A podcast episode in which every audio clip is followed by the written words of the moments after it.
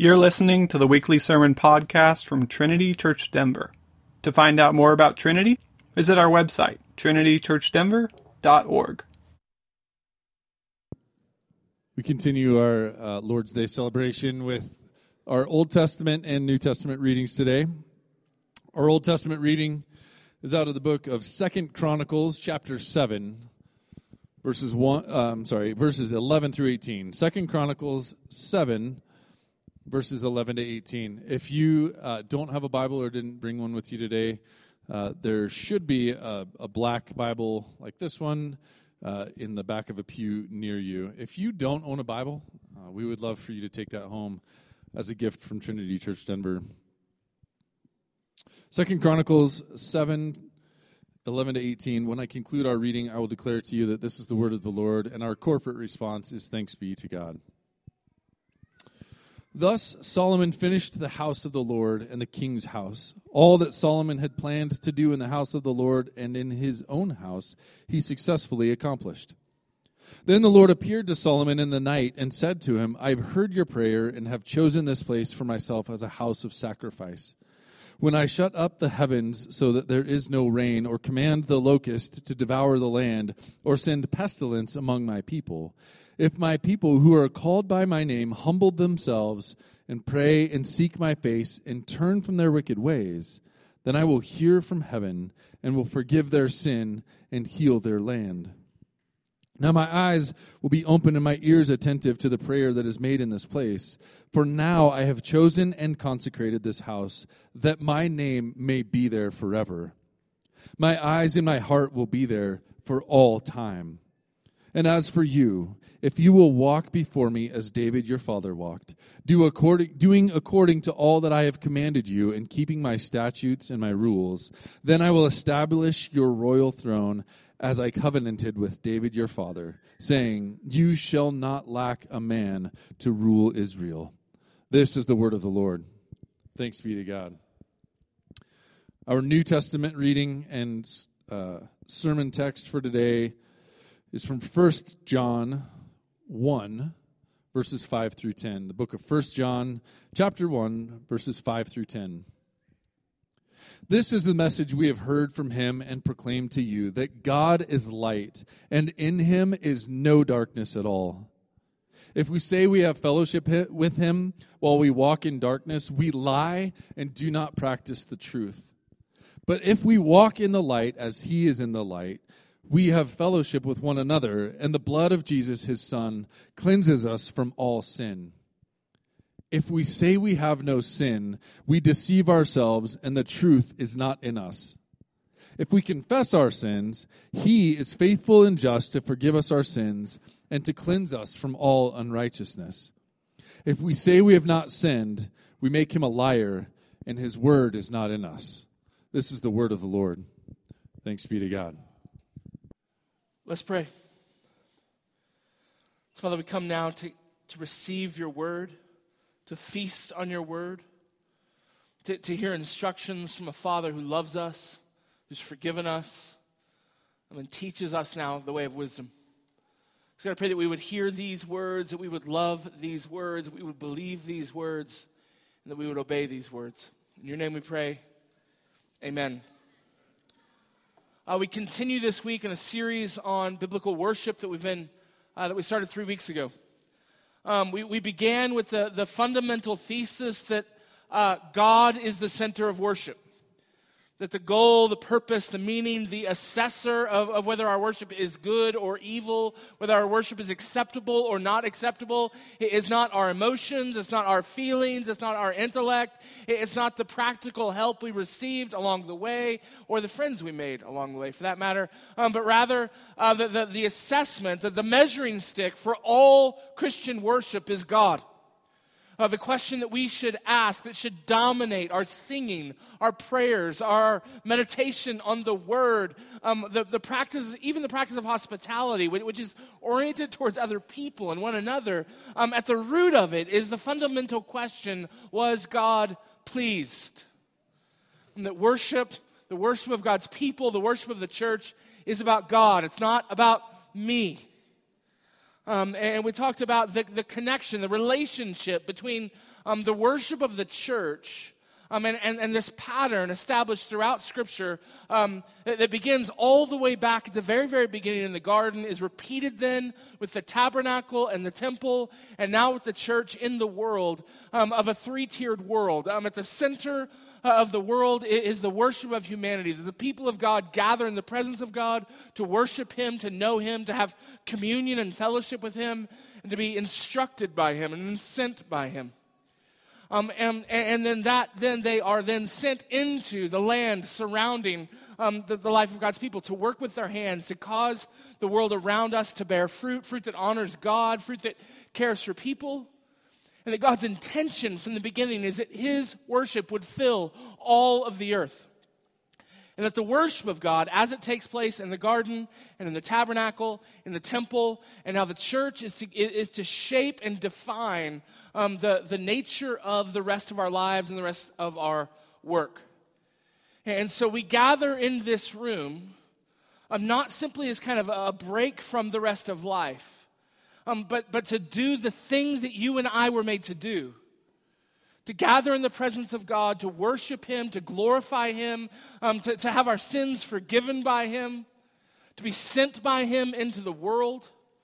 And that, that all of our life, whether it's our homes, our relationships, our families, um, the work that we do with our hands or our minds, um, that all of those things would be shaped and ordered according to what we do here on Sundays as we gather for worship.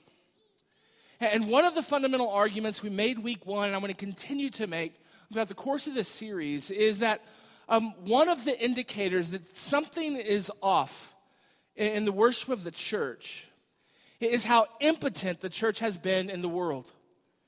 How the, the, the church's life outside of the gathering on Sundays um, has, not been, has not been notably different. Um, it's only been marginally different than the rest of the world around us. You see, the design of God is that the worship of God's people would, would, would disciple the nations themselves, and that the world itself would be reordered and reshaped as the people of God are transformed in worshiping God. And, and over the course of the last few decades, worship in the church has, has been downgraded. It's, it's, it's spiraled into a kind of reflection of the culture around us. So, we talked in the past uh, about church worship becoming um, a self help seminar. You come to worship to, to receive uh, a handful of ideas that you can carry home that will help you be more successful, help you be happier, help you be uh, more hopeful or more resilient. Those are actual, real sermon titles um, that I watched this week from other churches. Um, we maybe even then think of, uh, particularly in this therapeutic age, as the goal of worship is therapy. goal of worship is to make me feel happy, to get rid of shame. It becomes largely this kind of um, dive, and, and the, the, way that we assess worship then is um, for, in the first model, it's, it's what I helped. Do, do, do I have better things to do during the week? In the second model, it's like, how did the service make me feel? So my feelings become the assessor or the, the, the, the, measurement of all things. And so, church as worship as therapy. Increasingly in our day, worship is being reduced to mere self expression. A, way of just expressing myself, my own emotions, my own thoughts, my own um, um, feelings. God has become, Christianity has become, in our day and age, a kind of accessory to be posted on Instagram um, one of the traits that you put in your bio. Um, I am a Christian. I am. Um, I, I, I like to worship in this sort of way. And so churches and worship becomes uh, assessed not by was I helped, not primarily by how I felt. Um, it rhymed. Um, it becomes uh, um, assessed or measured by um, how does this fit with my curated life? And as such, the worship of the church is, is reflecting um, the thoughts and the ideas of the world around us um, and not being transformative in, in the world that surrounds us. But here's the thing read in Hebrews, we have not come to that which may be touched, but rather we have gathered in the assembly of the righteous. We've gathered before the Holy One of Israel, the one who created this world and sustains this world. I'm the one described in the book of Revelation as dwelling in unapproachable lights. The center of worship is God. The center of worship is God's holiness. We measure our worship by the question Was God pleased? From this comes every benefit imaginable. But if you begin anywhere else, you are not gathering to worship the triune God, but rather to worship yourself. And so, we move now from last week, the, the call to worship, that God begins every worship service. That it's God who initiates, not the pastor, not you getting in your car. But God Himself calls to His people, commands His people, come and gather in my presence. Um, and then we are confronted with a problem. Do you know what that problem is? The problem is sin. Let me illustrate the problem by telling a self condemning story from my time in high school. My mother instructed me that I could not drive to Dallas, Texas with a carload of friends. But a carload of friends wanted to go to Dallas, Texas, particularly to Six Flags over Texas. We were 17. It Seemed like the fun thing to do, the right thing to do, even. Shouldn't be wasting gas on a two hour road trip with three or four cars. It should be one car, and we could all fit in my mom's suburban. And so we conspired. Rather than all meeting at my house, we would all meet at the back of the United grocery store. They would leave their cars there. Then we would all pile into the silver suburban, the third row. It was awesome. And we would drive to Six Flags, spend the day there, come home, go back to United, everyone get back in their cars, and then I would drive home, be reunited with my family. So we go Six Flags, all piled in the same car. We return, all piled in the same car. We get back to United, everyone gets back in their cars, but something in me said, Mom knows. She definitely knows. I don't know how she knows. But those of you who knew my mom, she definitely knows. So, tried to figure out where else I could go besides home. I didn't want to go home. I didn't want to face my mom, who definitely knows. Teenagers, your mom knows. She always knows. And so I go home, I walk in, my mom's really quiet. I know that she knows. But I don't know how she could possibly know, but I know that she knows. and she says, literally says to me, Brian, I know what you did. And then I went, Oh, I'm so sorry. We just thought we, it would be better. We could all pile in the car and we could go. Then she started smiling. She said, I actually had no idea what you'd done. but now I do.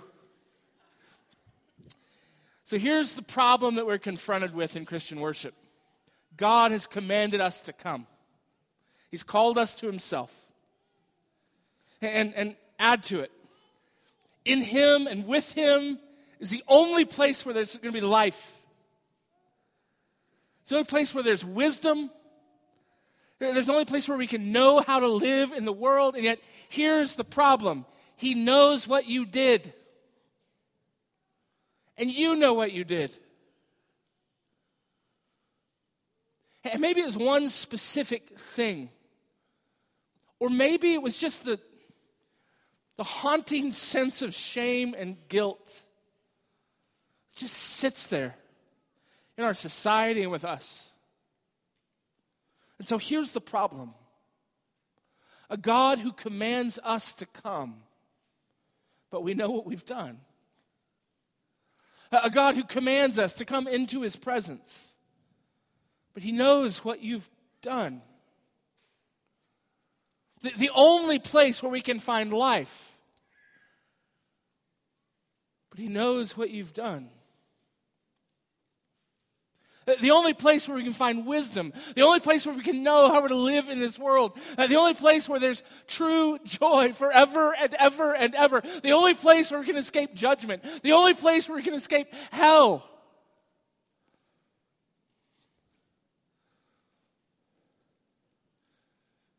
But He knows what you've done.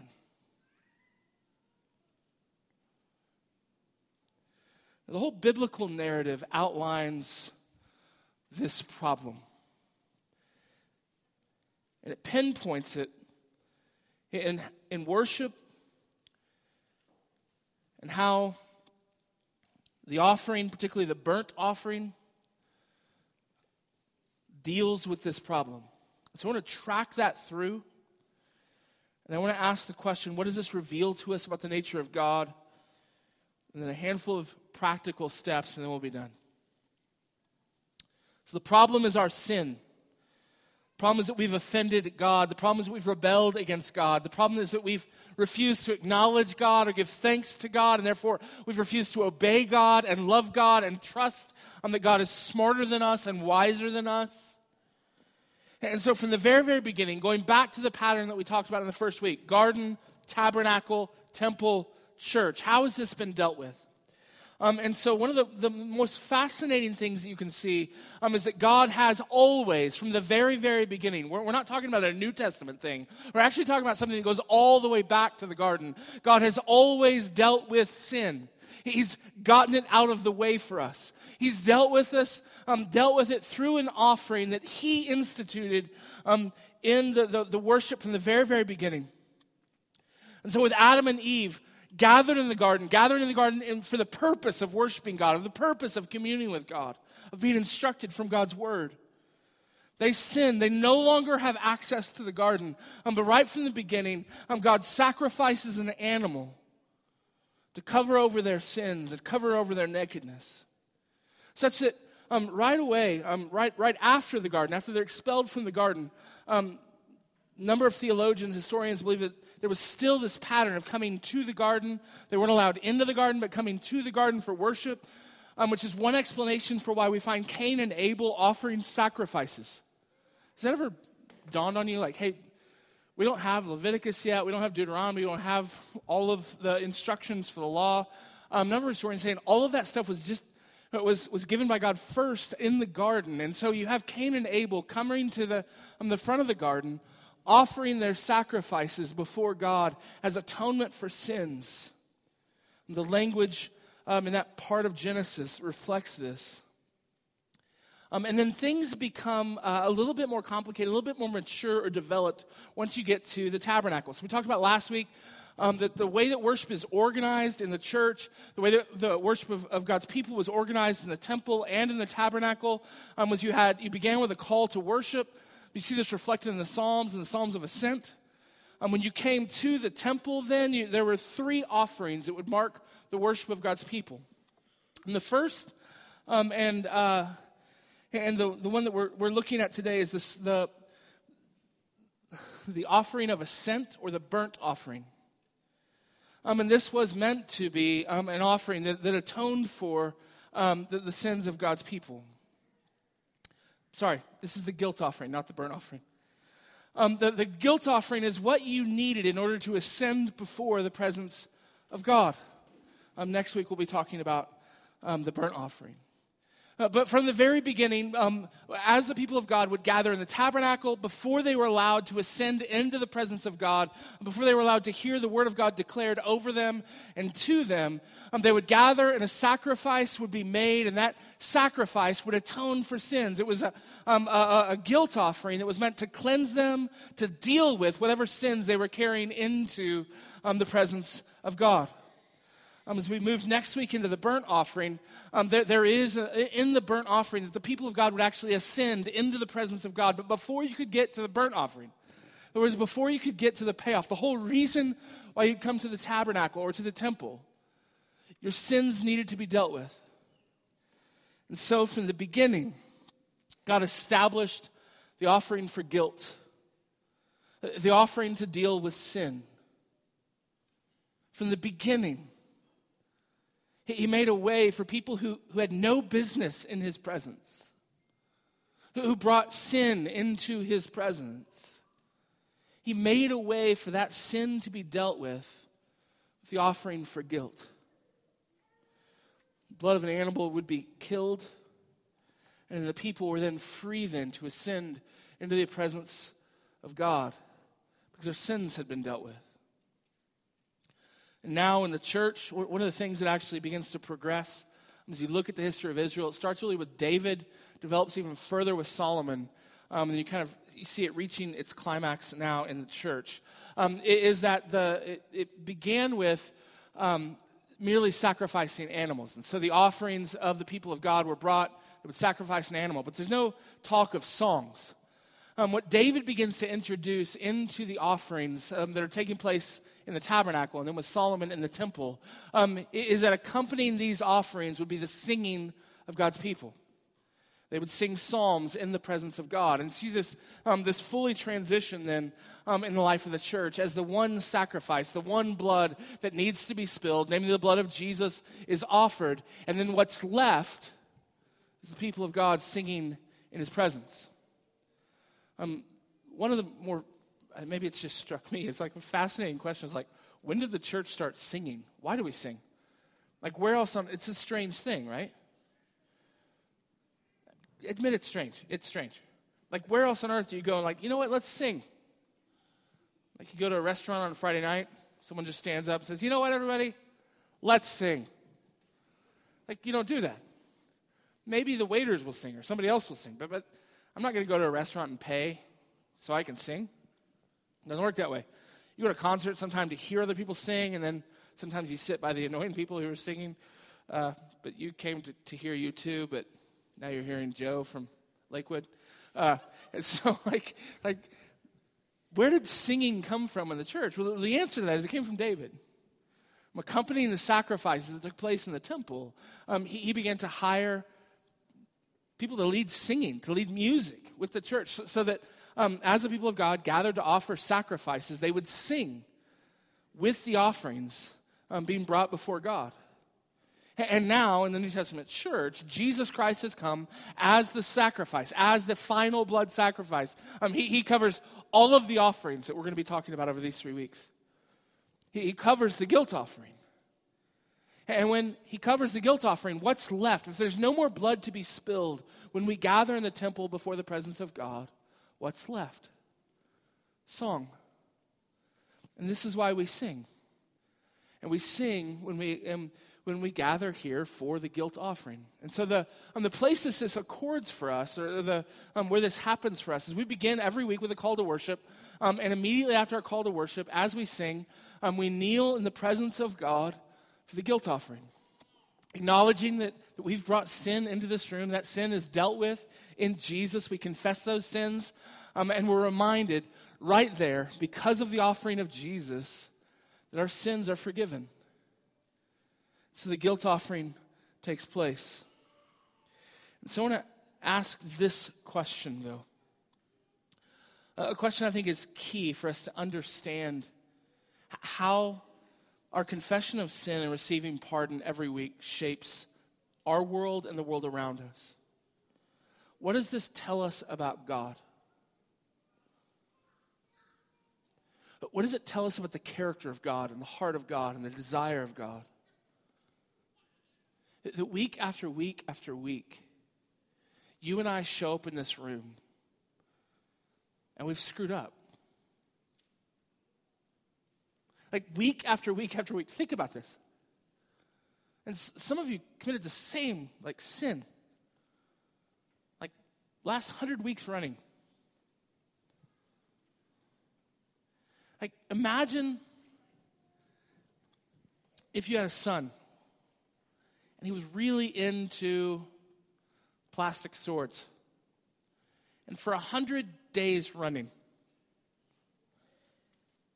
the sister came running in, screaming that her brother had called her a dragon and beat her with a sword. Like a hundred days. Like one day, okay, son, you don't do that. Here's some discipline. Stop doing it. Second day, a little sterner. It's less cute. Sometimes it's cute. It's not cute. Now it's bad. It's two days in a row now. You understand. It takes a while to learn these things. And you kind of want to feed the desire to kill dragons. Just have to kind of get the sister disassociated from dragons. So, um, might take a few spankings or something to happen. Um, if that's work, then day three, in runs Molly. He called me a dragon, crying. He started beating me with the sword. Um, okay, now it's starting to get frustrating. Day four, we're breaking every, we're melting down all the plastic swords in the house. We're going to melt them into a cup of some kind. We're getting rid of plastic swords. No more plastic swords. You haven't figured out where swords should be used and where they shouldn't be used. We're getting rid of the swords. What if he goes and finds new swords? Because you can always break off a twig, and now you have a new wooden sword.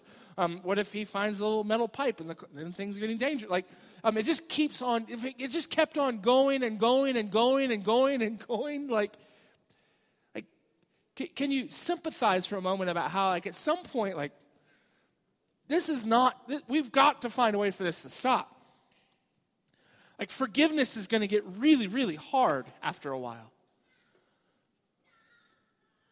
But every single week, every single week, we show up in this room and we kneel on the ground in the presence of God and we confess our sins. And every single week,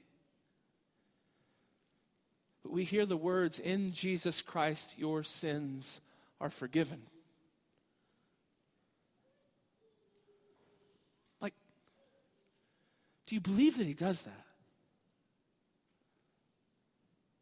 that week after week we gather in the presence of God. Week after week we bring the same junk, the same pride, the same lust, the same arrogance, the same selfishness, um, the same utter disregard for God's laws and God's words.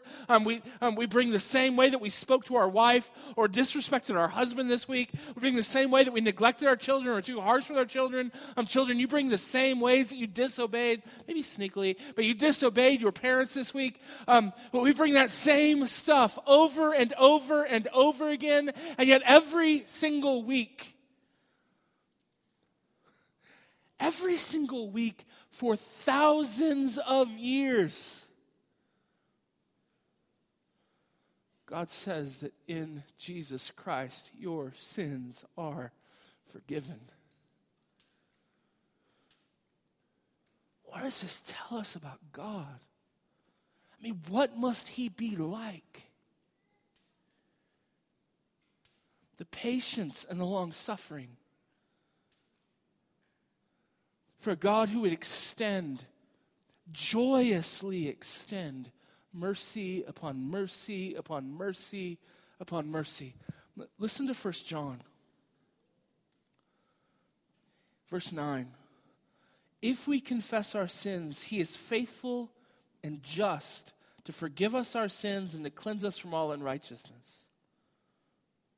I want you to think about those two words faithful and just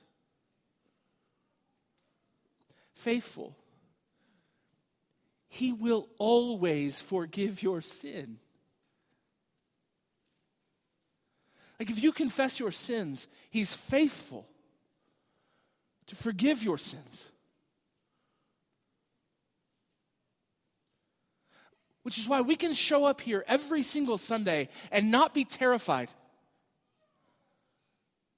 Like, not be walking on eggshells, not be me walking into my house after a long day in Dallas with all of my friends in the silver suburban.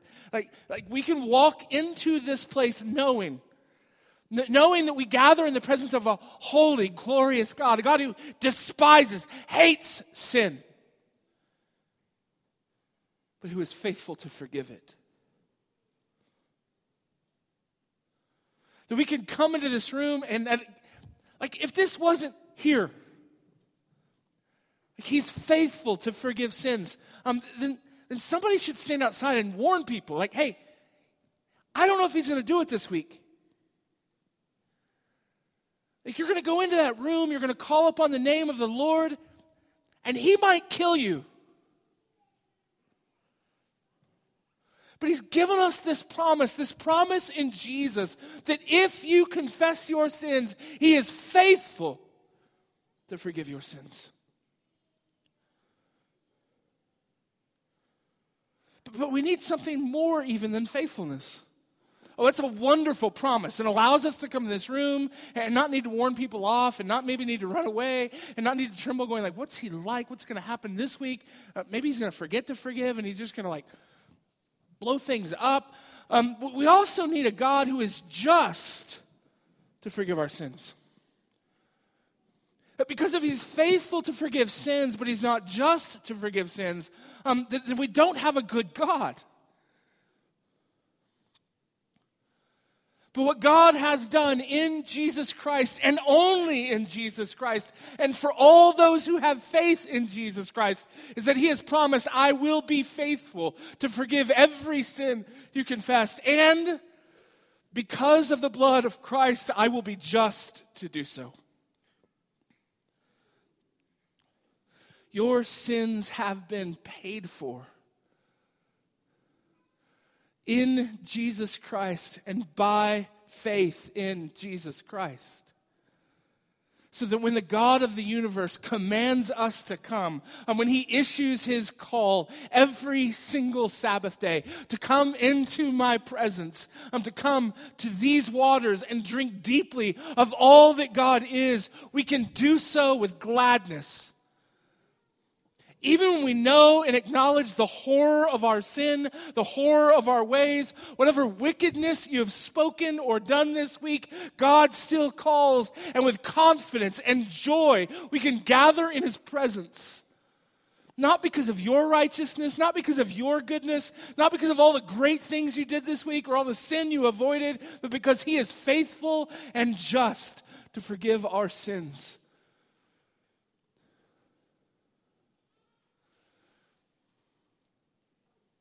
Have you ever had a relationship that was broken because of something you did? And you couldn't make it right. Maybe the person was just so angry, so hurt, whatever it was, um, that, that, no matter how many times you said you're sorry, no matter how many times you confessed what you did wrong, that there was no way that relationship could be restored. And all you wanted to be able to sit down and, and, and have a beer with that person again, or, or to eat a meal with that person again, or just to laugh with that person again, just to be together. But you couldn't.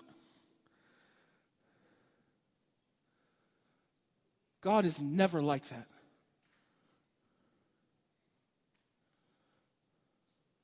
Please hear me. He is never like that. If you confess your sins, He is faithful and just to forgive us our sins, to cleanse us. That's good too, right? He doesn't just forgive us, He, he actually wipes it off of us. He goes to work by His Spirit, uprooting, cleaning sins out of our lives. Now, it'll take the whole of your life. But that's the promise of God. In other words, not only is he, not only is he not satisfied leaving us ostracized because of our sins, he forgives us and reconciles us to one another. And here's the glorious news of the gospel He doesn't just forgive you of your sins, I mean, He goes to work by His Spirit, reclaiming you, renewing you, restoring you, going to war on your sin with you and in you. He forgives us and He cleanses us. And so every Sunday we gather, called by the God of the universe and the very first thing we do after we acknowledge his call is we get on our knees and we confess our sins. We confess our sins because we want to go further in. We want to see more. We want to eat with him. We want to see him in his word. We want to listen to him speak. We want to receive the blessing of God and be sent from here. And so we gather and we kneel and we confess. And we stand. And we lift our heads and we hear good news that in Jesus Christ your sins are forgiven. I love um, the Book of Common Prayer, particularly the 1662 version, where every morning for morning prayer it says this after you confess your sins Almighty God, the Father of our Lord Jesus Christ, desires not the death of a sinner. You know how precious that is to me every morning? Almighty God, the Father of our Lord Jesus Christ, desires not the death of a sinner, but rather that he may turn from his wickedness and live. Here's what confession and pardon teaches us every single week. One of the glorious and basic truths in the universe. You should know that God hates sin. Sin is evil and wickedness, it spreads death everywhere. And God is absolutely opposed to it. He despises it and hates it. But He loves to forgive sins more. He loves to forgive sins. Like what happens here every single week is not just some sort of religious or legal loophole. It is the work of God, the desire of God, the delight of God to forgive your sins. I mean, fathers, I mean, is there anything more precious than one of your children coming to you confessing their sins? To be able to say, I forgive you, daughter. I forgive you, son.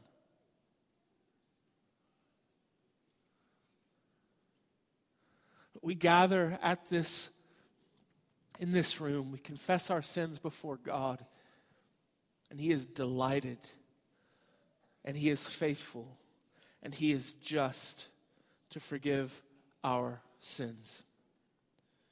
So, in closing, I'm going to draw some practical steps. How do we confess our sins, and how should it shape the way we parent, the way that we are married, the way that we deal with annoying, particularly sinful roommates? Because it's not you, it's your roommate. I want to begin here. God gets to define sin, not the spirit of the age not modern sensibilities, not anybody's hurt feelings. Sin is defined by God, and it's defined by God according to His Word. And, and one of the, the, the, things that is absolutely unavoidable in any age, we like to talk about how hedonistic or lawless our age is. Our age is not lawless, it just refuses to submit to the law of God. And so instead, it has a whole other set of laws, oppressive laws, that people have to submit to in order to be righteous or good.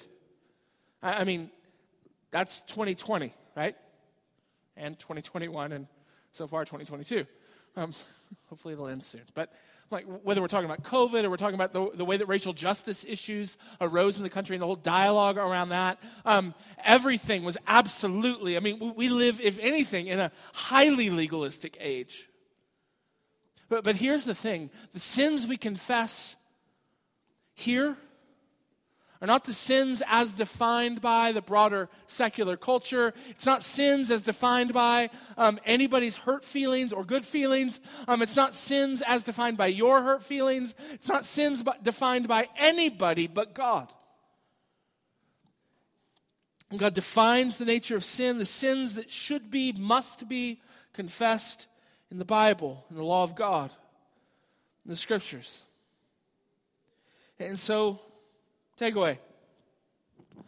If your roommate said something that you didn't like and made you feel bad, they may have sinned against you, and they may not have sinned against you.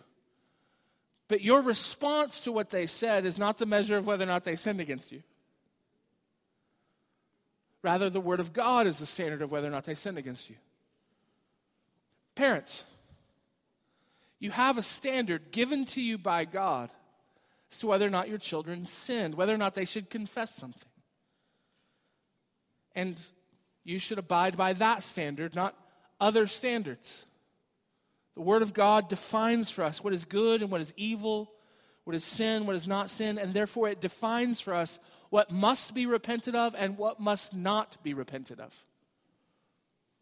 And one of the sins you should avoid is the sin of confessing sins that aren't sins, which is a sin. Only confess what God commands you to confess. So when we gather in this room, we kneel in the presence of God. When you're um, dealing with uh, sibling fights, uh, which some of you may experience, our household doesn't experience at all, um, whatever the things might be, um, what you must guide your children in, um, they maybe need to confess sins to one another in, in, in, in addition to God, um, is you need to lead them to confess sins that need to be confessed, not sins that aren't sins. Now, there's all kinds of situations that require wisdom, all kinds of situations where people are, are behaving in not sinful ways, but ways that are just like, come on, please, come on. And absolutely, like, disciple your kids in that. But don't ever call your, your, your child to say, I'm sorry, to confess a sin that isn't a sin. Make sure in your homes, in your life, with other people, you maintain that God's standards are the standards, not anybody else's. In addition to God setting the standard for what sins should be confessed and what must not be confessed, um, our confessions of sin should be specific because sin is specific. So, so, when we gather in this room and we kneel on the floor to begin to um, confess our sins to God, they, they need to be specific sins, not vague feelings of things. like you need to confess not just a general, like, oh, I was sinful this week, but, uh, but oh God, I, I, I lusted. Oh God, I was greedy. Oh God, I was prideful. Oh God, I was harsh. Um, whatever you need to confess, confess specific instances of sins in the presence of God. Not a vague sense that you are sinful sometimes but specific sins. And I would say the same thing um, as we learn to do that in the presence of God. We need to learn to do that with one another. Like, husbands, confess specific sins to your wife.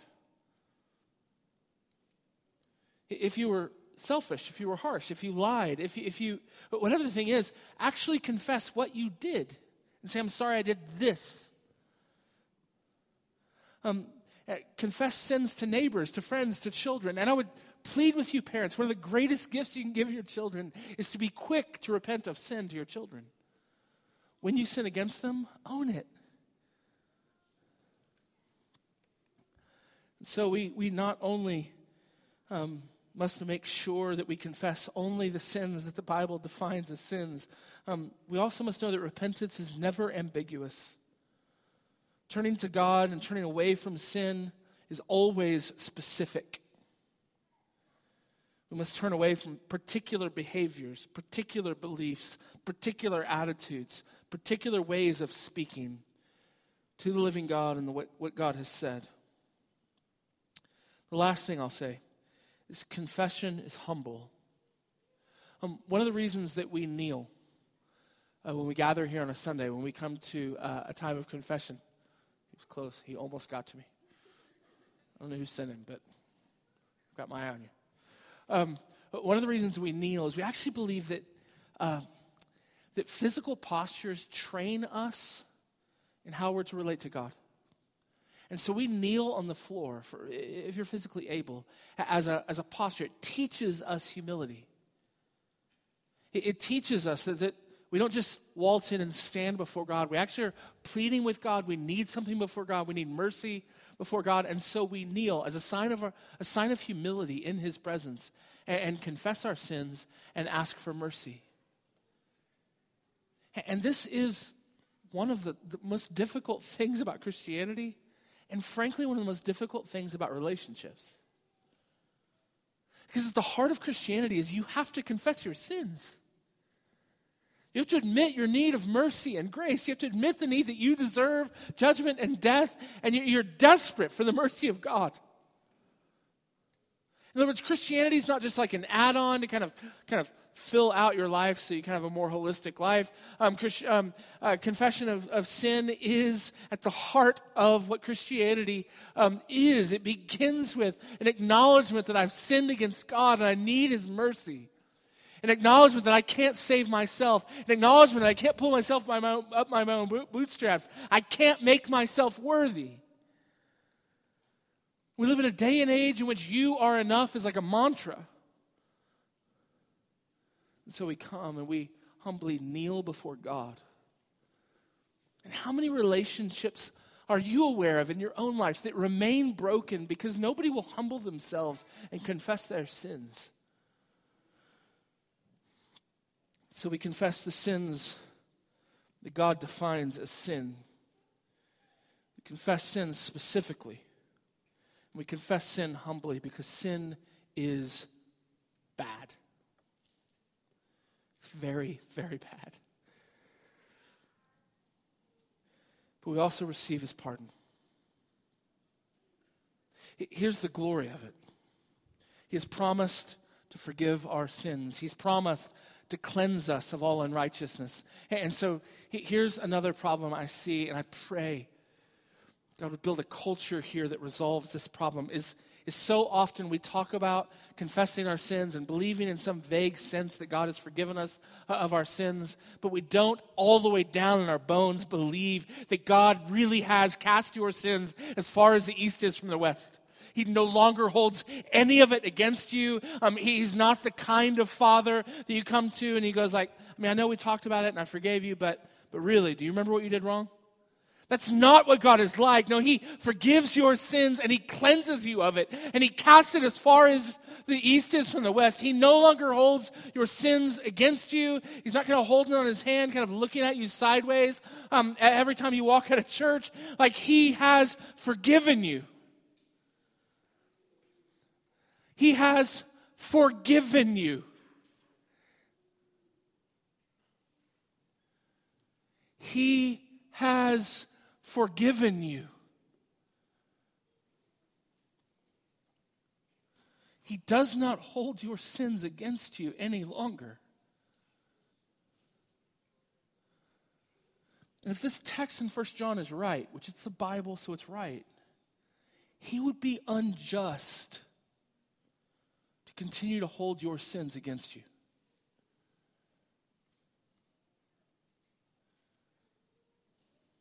I think we think about the forgiveness of God in some sort of like heaven and hell way, like out there somewhere.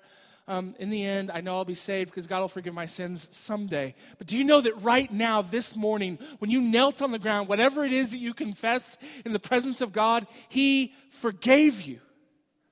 He no longer holds it against you.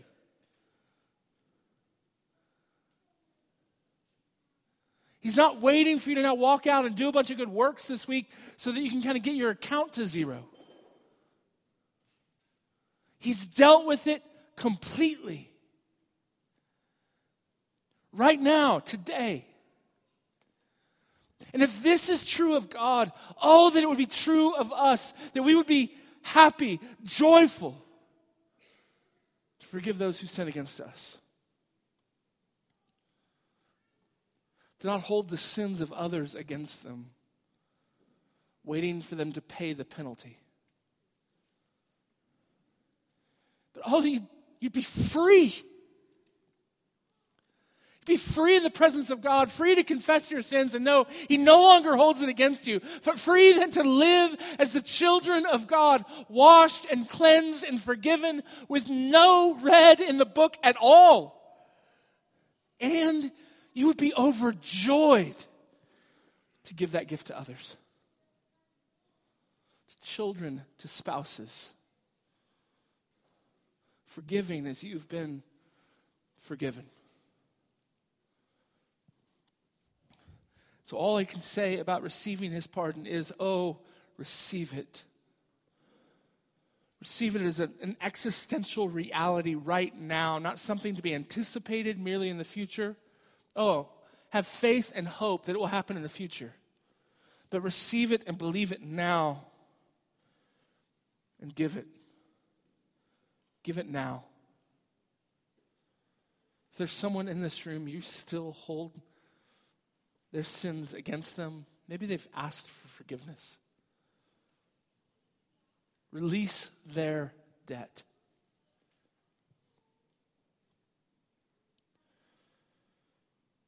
And so we gather. We gather in this room, called here, invited here, commanded to come. And right when we get here, the God of all the universe, the Father, the one who dwells in absolute unapproachable light, the one who is pure and holy, whose just condemnation of sin will go on forever and ever and ever and ever. But before anything else happens, he commands us to clear the air, to confess our sins, to confess what we've done in rebellion against him. And he is overjoyed to forgive those sins, to sing over us, and to receive us as a glad and happy Father, eager and just and faithful to always forgive our sins in Jesus Christ. Let's pray and begin, prepare for communion.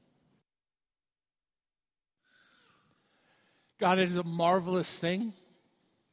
A marvelous thing that you not only declare over us that our sins are forgiven, but then you immediately invite us to a table to eat with you.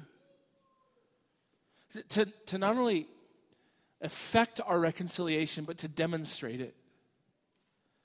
You're a Father who invites us to commune with you, to fellowship with you, to eat and to drink with you.